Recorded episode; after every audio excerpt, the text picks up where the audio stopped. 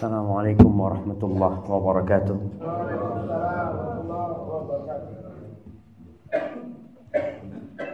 Alhamdulillah.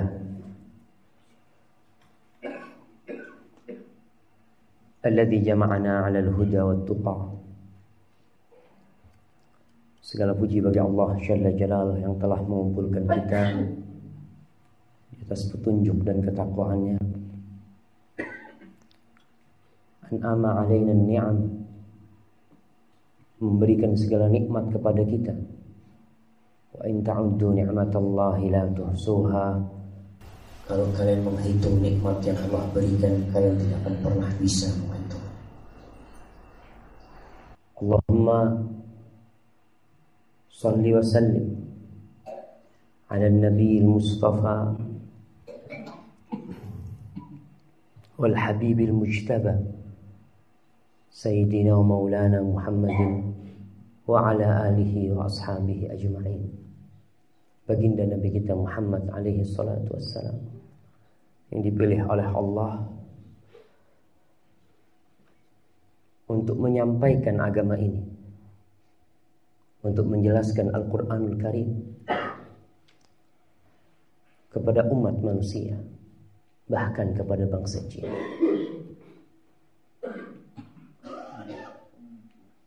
Berapa panjangnya perjuangan umat Islam? Tapi tetap Allah berjanji wal aqibatu lil muttaqin. Pada akhirnya untuk orang-orang yang bertakwa. Ahibati fillah pada pagi hari yang indah ini tanggal tanggal berapa? Tanggal 7 kita 7 Rabiul Awal 1439 Hijriah ada sebuah hadis yang ingin kita kaji yaitu hadis Abu Hurairah radhiyallahu taala anhu. Tatkala Rasulullah sallallahu alaihi wasallam bersabda sab'atun yudhilluhumullah fi dhilli yawma la dhilla illa dhilluh ada tujuh golongan yang akan mendapatkan naungan dari Allah. Mereka akan berada dalam naungan Allah. Pada hari tidak ada naungan kecuali naungan Allah. Insya Allah hadis ini ma'ruf buat kita. Tapi yang perlu kita tanyakan di antara tujuh itu kita masuk yang mana? Jangan-jangan kita hanya memiliki wawasan, memiliki ilmu, tapi tidak pernah memasukkan dirinya untuk menjadi tujuh golongan tersebut. Karena kelak pada hari kiamat Allah akan mengumpulkan seluruh ciptaannya. Subhanallah. Berapa jumlah ciptaan Allah dari sejak Nabi Adam sampai manusia terakhir di muka bumi ini. Liyajziyal ladzina asa'u bima 'amilu wa yajziyal ladzina ahsanu bil husna. Allah kumpulkan semuanya karena Allah ingin memberikan balasan kepada orang-orang yang melakukan dosa sesuai dengan amal perbuatan mereka dan untuk memberikan balasan kepada orang-orang yang berbuat kebaikan surganya. Hari itu hari yang panjang sekali. Karena nanti kita akan melihat ya, bagaimana orang-orang di padang mahsyar itu kebingungan. Mereka tidak tahu mau ke mana.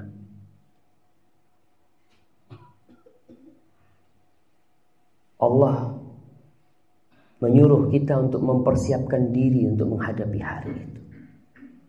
Allah mengatakan ya ayuhan nas ittaqu rabbakum. Wahai umat manusia, kalian bertakwalah kepada Rabb kalian. Inna zalzalatas sa'ah syai'un azim. Sesungguhnya goncangan kiamat itu adalah sesuatu yang besar sekali. Yauma tarawunaha pada hari kalian melihatnya. Tadhalu kullu murdi'atin amma arda'at. Orang-orang yang menyusui akan melepaskan anak-anak mereka.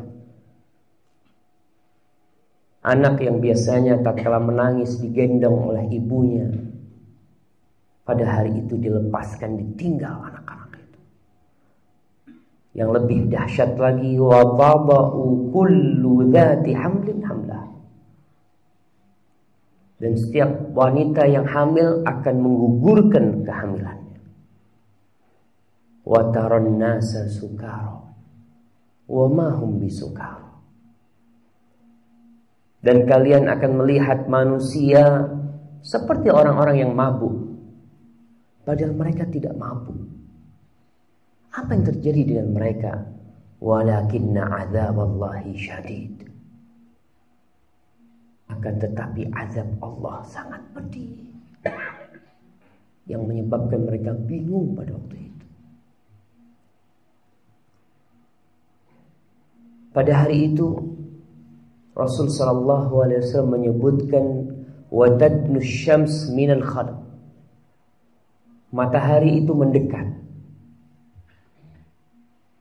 kita tahu kalau orang dijemur di bawah matahari sekarang aja mungkin dia akan gosong. Tapi pada hari itu Rasul sallallahu alaihi wasallam menjelaskan wa taddu syamsu minal khalq hatta takuna minhum qadru mil. Sampai jaraknya cuma satu mil. Sekarang jarak mentari dengan bumi dikatakan berapa tahun cahaya itu nanti akan mendekat sekali. Fayakunu nas ala qadri a'malihim fil ard. Akhirnya manusia keringatan. Mereka berkeringat. Dan keringat yang ada pada diri mereka sesuai dengan amalannya. Kita kadang-kala suka bergurau. Kalau lagi makan bareng, tahu-tahu bagian terakhir nggak dapat apa-apa, kalau dikatakan tergantung amalnya. Nanti di hari kiamat yang tergantung amalnya. Kalau di sini tergantung rizkinya aja. Subhanallah. Iya tergantung rizkinya. Anak semalam dikirimi makanan. Anak tunggu-tunggu makanan. Anak ngomong sama Pani. Anak lapar banget. Sampai jam 8 lebih gak ada makanan. Ternyata makanannya dikirim ke tempatnya Abu Zubair. Masya Allah, rizkinya Abu Zubair. Allahu Akbar. Ada qadri a'mali. Tergantung amalan. Nanti melewatin sirat juga tergantung amalan. Faminhum man yakunu ila ka'bai. Sebagian di antara mereka ada yang keringatnya sampai ke mata kakinya. Cuma segitu. Wa minhum man yakunu ila rukbatai. Sebagian keringatnya sampai ke lututnya. Wa minhum man yakunu ila hiqwai. Sebagian sampai ke pinggulnya. Wa minhum man yuljimuhul araku iljama. Ada yang tenggelam dia. Di keringatnya. Dan subhanallah, manusia berkumpul pada waktu itu. Satu sama lain, mereka berdampingan. Dan mereka bisa melihat yang di sebelahnya itu keringatnya hanya sampai ke lutut. Dia sampai ke dadanya. Ada yang sampai ke telinganya. Dan dia melihat yang di sebelahnya hanya sampai ke mata kakinya. Mau minta tolong sama siapa pada waktu itu? Ada. Makanya hari ini adalah waktunya beramal. Al-yawm amalun bila hisab wa ghadan hisabun bila amal. Hari ini nih kita waktunya beramal. Mungkin kita nggak dihisab. Mungkin kita tidak mendapatkan ganjaran dari amalan kita di sini. Karena kita melihat sebagian orang anak sholat, anak apa, tapi rezeki anak kok masih susah Ustaz. Anak sudah sodako, anak sudah berdoa, tapi penyakit anak nggak diangkat-angkat sama Allah. Ya di sini waktunya beramal, hisapnya nanti. Dan sejatinya balasan yang paling utama adalah balasan pada hari kiamat. Makanya kita tahu yustajabu lil ab. Orang itu doanya akan dikabulkan. Bi ihda salat. Dengan satu dari tiga pilihan yang Allah berikan. Anak izin dulu ya.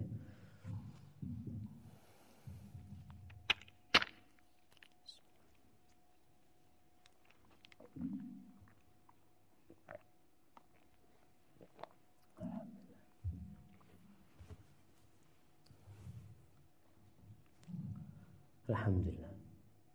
Allah akan mengabulkan doa hamba itu. Kasih pilihan satu dari tiga. Yuk masa'al. Yang dipinta dikasih.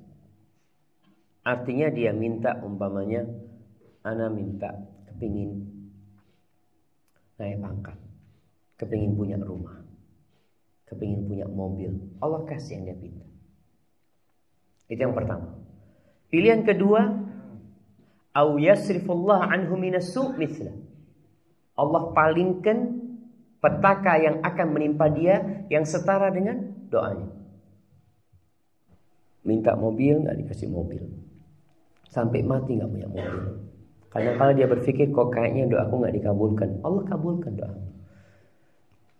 Mungkin kau mau kena petaka, kecelakaan dengan mobil yang kau miliki. Akhirnya Allah nggak kasih kau mobil tapi Allah selamatkan kau dari kecelakaan tersebut. Yang ketiga. Allah simpan buat dia kelak pada hari kiamat. Dan itu yang terbaik. Kenapa? Karena kata Allah Jalla Jalaluh ma indakum yanfad wa ma indallahi bah. Yang ada di diri kalian itu akan sirna. Kau punya mobil dikasih, hilang tuh mobil nanti. Rumah ditinggal. Tapi yang ada di sisi Allah kekal dan abadi. Ketika matahari mendekat dan orang-orang tenggelam dalam keringat mereka, ada tujuh golongan yang akan mendapatkan naungan Allah. Yang pertama kata Nabi Alaihissalam, imamun adil pemimpin yang adil. Subhanallah jemaah. Menjadi pemimpin itu tidak mudah. Bahkan Rasulullah Wasallam tidak memberikan kepemimpinan itu kepada orang yang memintanya. Karena jabatan menjadi pemimpin adalah nikmatil murdi'ah wa bi'satil fatimah Sebaik-baiknya ibu yang menyusui dan seburuk-buruknya ibu yang menyapi anak. Itu kedudukan. Belum lagi tugas yang besar. Tapi kalau orang mendapatkan jabatan tanpa dia memintanya, Allah akan bantu dia. Berkaitan dengan imamun adil, imam yang adil ini, Allah itu mengharamkan kezaliman atas dirinya dan menjadikan di antara kita haram kezaliman tersebut. Dan sebuah negeri akan tegak dengan keadilan. Wa in kana kafiran. Walaupun negeri itu kafir, akan tegak negeri itu. Tapi negeri tanpa keadilan, walaupun negerinya orang Islam. Masya Allah. Karena disuruh sampai jam berapa kalau dikasih teh ya jemaah. Jazakallah khair. Lah lah. Lah tuh. Masya Allah.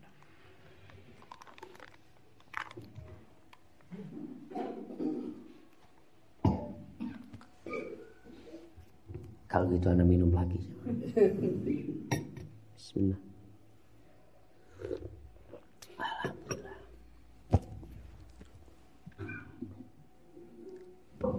Kita itu kalau sakit baru tahu nikmat yang Allah berikan. Sampai ada yang mengatakan qatun kirul ainu bau asyamsi min ramadin wa yunkirul famu ta'mal ma'i min saqa. Kadang kala mata itu mengatakan mentari kayaknya nggak terbit, nggak kelihatan. Matahari dari tadi terbit, cuma kau yang nggak kelihatan karena sakit mata. Nah, dan sebagian orang itu dikasih makanan enak, anak dikirimin makanan, masya Allah tadi malam. Satu piring nasi makan, anak cuma makan tiga empat, nggak ada rasanya, tinggal. Makanya nikmat Allah Subhanahu wa ya. Mudah-mudahan kita termasuk orang-orang yang pandai mensyukuri nikmat Allah. Dan kembali kepada imamun adil. Pemimpin yang adil. Ada pemimpin pusat, ada pemimpin mungkin yang di sebuah kota yang menjadi pemimpin di situ atau pemimpin di tempat dia kerja. Karena kadang-kala terjadi pilih kasih, terjadi kezaliman dari orang-orang yang mendapatkan jabatan tersebut. Yang kedua,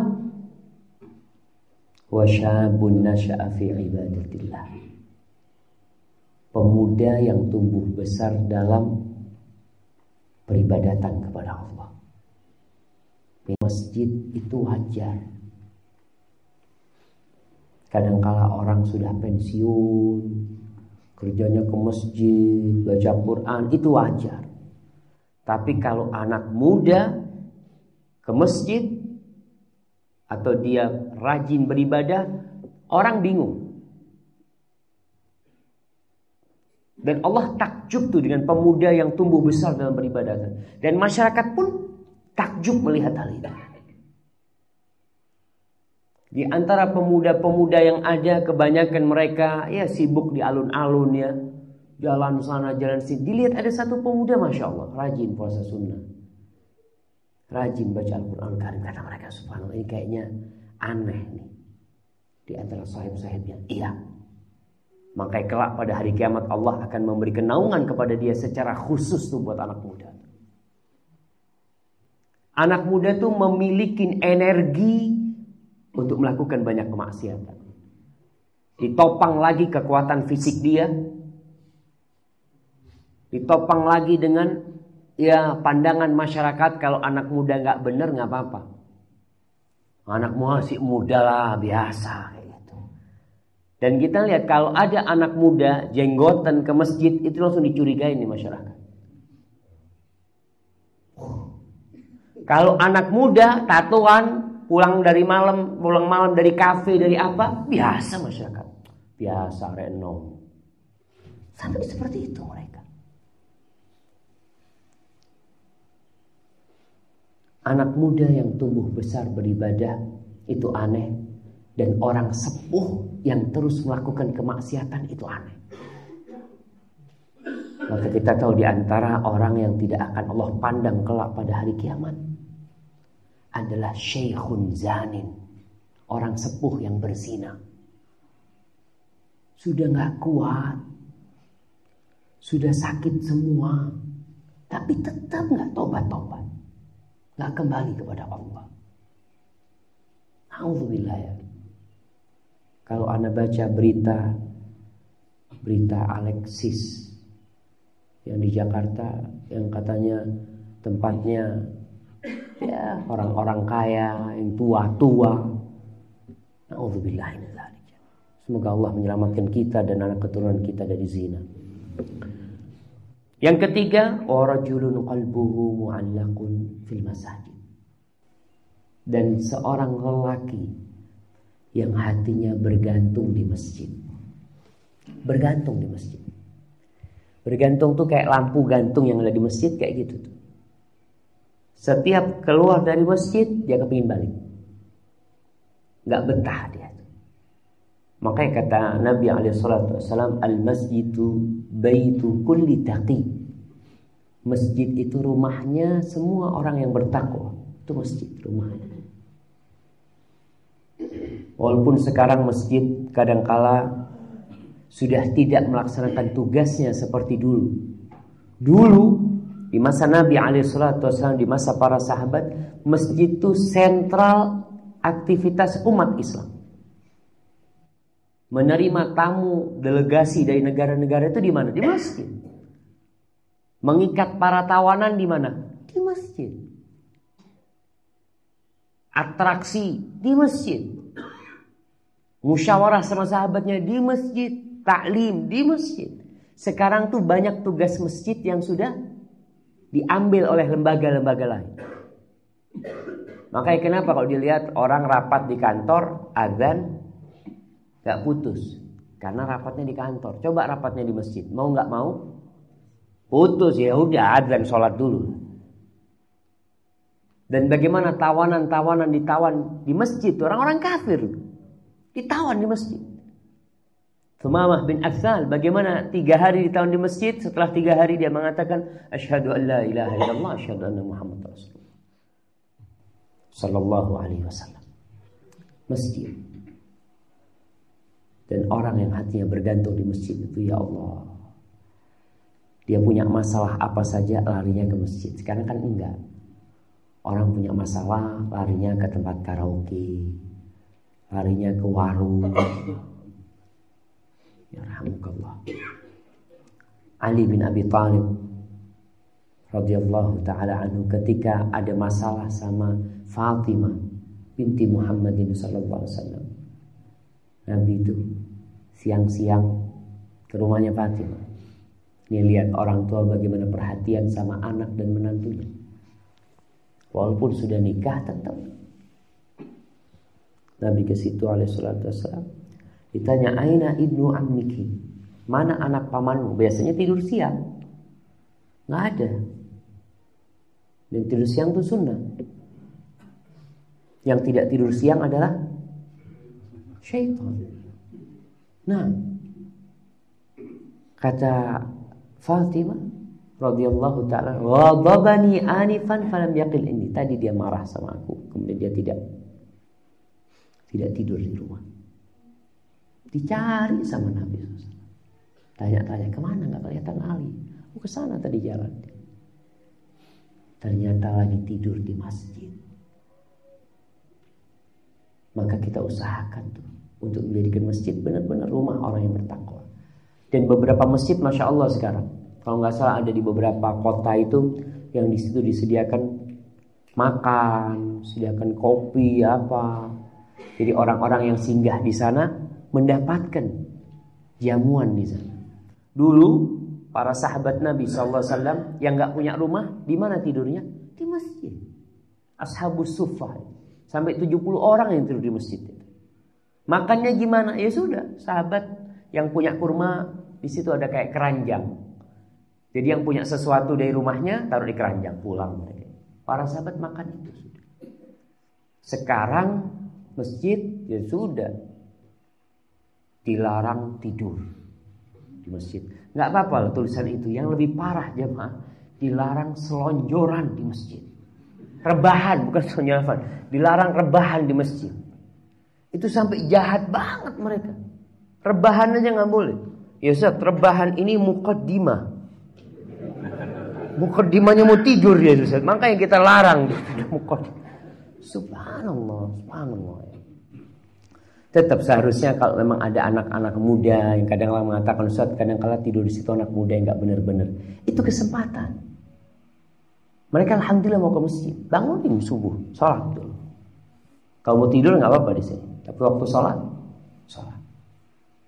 Sehingga mereka mendapatkan tuh nur, cahaya tuh di rumah Allah Jalla Jalla. Baik. Yang keempat, warjulani tahabba fillah wajtama'a alaih wa tafarraqa alaih.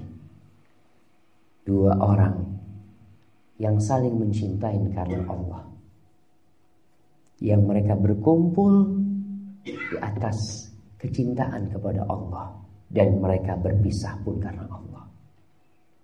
Ini jemaah. Semoga kita termasuk yang yang ini. Karena awsaqu ural iman al-hubbu fillah wal bughdu fillah. Tali keimanan urah. Urwah itu antum tahu kadang kala ada model model kendi yang ada pegangannya yang terkuat dari pegangan keimanan itu adalah cinta karena Allah dan benci karena Allah. Kita nih akan merasakan lezatnya keimanan kalau cinta kita karena Allah. Tapi kalau enggak antum susah hidup.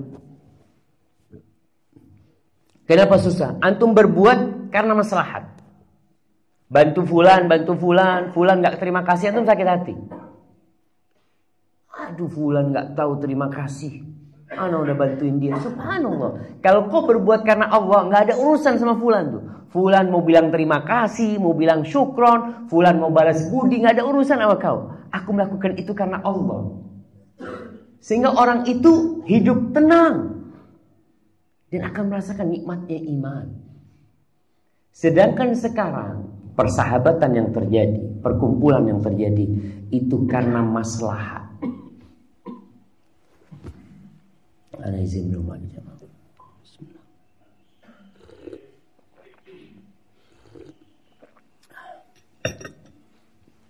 Alhamdulillah. Orang kumpul itu karena kesamaan pekerjaan. Kumpul karena kesamaan kendaraan. Mobil apa? Avanza. Ada klub Avanza. Terus apa lagi? Hah? Land Rover. Wong wong sugito Land Rover. Iya, Land Rover ya. Kumpulan seperti itu. Mereka kumpulnya itu karena maslahat aja. Nggak ada perkumpulan karena Allah. Kebanyakan yang terjadi. Motor. Masya Allah. Anak dikasih tahu tuh. Vespa. Itu orang Ustaz. Yang punya Vespa. Uh, loyalitas mereka terhadap sohibnya itu jangan ditanya Ustaz. Apalagi yang namanya Vespa yang 2 meter, 3 meter. yang duduk di bawah itu. Oh, Hana pernah pernah ketemu sama kelompok mereka dari Bali. Mereka itu berangkat lewat Banyuwangi, lewat Jember. Masya Allah cuma. 2-3 meter ya mah sampai kayak nggak mandi tujuh hari itu orangnya. Anda lihat tapi mereka itu punya loyalitas. Karena kumpulnya itu karena sama-sama Vespa. Dan itu perkumpulan yang kelak akan menjadi permusuhan pada hari kiamat. Tapi kalau kumpulnya karena Allah kenal nggak kenal kau akan cinta sama dia. Ngelihat ada fulan ya Allah anak ngelihat fulan ada iman di wajah dia Bahkan ada sebagian orang yang kalau antum lihat iman antum langsung levelnya naik. Idza ru'u dzukirallah kata Nabi SAW. Kalau dilihat langsung ingat sama Allah ya Allah. Dan biasanya orang yang berkumpul karena Allah akan mudah memaafkan saudaranya. Karena perkumpulan itu riskan sama gesekan. Biasa. Mobil kalau macet, kadang kala nyerempet sana nyerempet sini, biasa. Makanya kalau kita kumpul bersama kemudian tidak mau saling memaafkan, gak usah kumpul itu.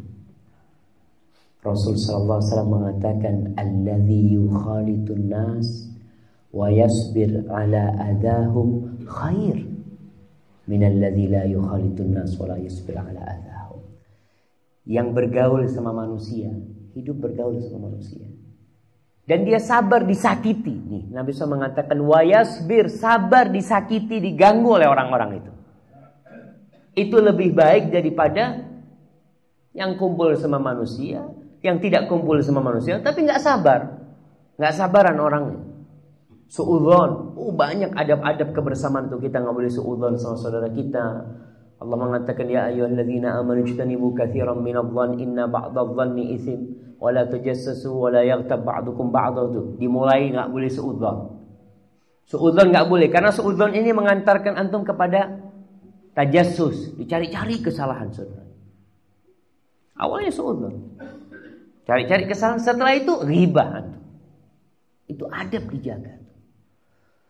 Kemudian yang keempat adalah yang kelima, wa rajulun da'athu lelaki yang diajak oleh seorang wanita dzatu mansabin wa wanita yang cantik dan terhormat. Faqala faqala inni akhafullah. Dia tak mengatakan aku takut sama Allah. Subhanallah jemaah. Antum kalau diajak sama perempuan yang jelek mungkin nolak. Aduh naudzubillah mungkin tapi ini cantik dan terhormat. Lalu orang itu mengatakan aku takut kepada Allah. Dan yang keenam adalah rajulun tasaddaqa bisadaqatin fa'akhfa. Seorang yang bersedekah kemudian dia sembunyikan sampai tangan kirinya tidak tahu apa yang diberikan tangan kanannya. Dan ini penting jemaah. Antum harus punya amalan sodako yang nggak ada orang sekampung sampai bini antum nggak tahu. Nggak ada yang tahu. Perlu. Karena itu yang akan menyelamatkan. Dan setan tuh nggak bisa godain kita untuk ria terhadap amalan yang kita sembunyikan. Nggak bisa. Tapi kalau sudah nampak bisa tuh bisik-bisik setan. Nggak ada yang tahu. Dan sekarang alhamdulillah. Untuk menyembunyikan amalan ini jauh lebih mudah. Kalau dulu itu ulama ulama ussalaf sodakoh taruh di depan kamarnya. Taruh di depan rumahnya diketuk taruh di depan. Orang sekarang takut saat nanti ada racunnya atau apa. Nih sekarang tinggal taruh amplop, masukin bawah pintunya. Lebih mudah lagi sekarang transfer. Transfer nggak ada orang tahu, istri kita nggak tahu. Kita perlu punya amalan itu. Yang terakhir yang ketujuh, fafadat Seorang yang mengingat Allah sendirian. Kemudian air matanya menangis. Kalau menangis di depan orang banyak gampang. Sampai ketika imam nangis itu sebagian jemaah nangis. Oh. Tetangganya bingung, kok kenapa nangis? Ya imamnya nangis, anak ikut nangis. Terharu kadang-kala. Iya karena terharu aja. Kita kadang-kadang ngelihat orang menangis tahu-tahu nggak tega apa nangis. Ini sendirian meneteskan air mata karena takut kepada Allah SWT. Mengingat dosa-dosanya. Hadza wallahu a'lam bishawab. Ana cukupkan di sini jamaah. Soalnya sebagian anak lihat ada yang sudah merem-merem di belakang. Nah, fadl apabila yang anda sampaikan benar itu dari Allah Jalla Jalaluh, kalau ada yang salah dan kurang berkenan dari diri anak pribadi, Allah dan Rasulnya terbebaskan dari kesalahan itu. Wassalamualaikum warahmatullahi wabarakatuh.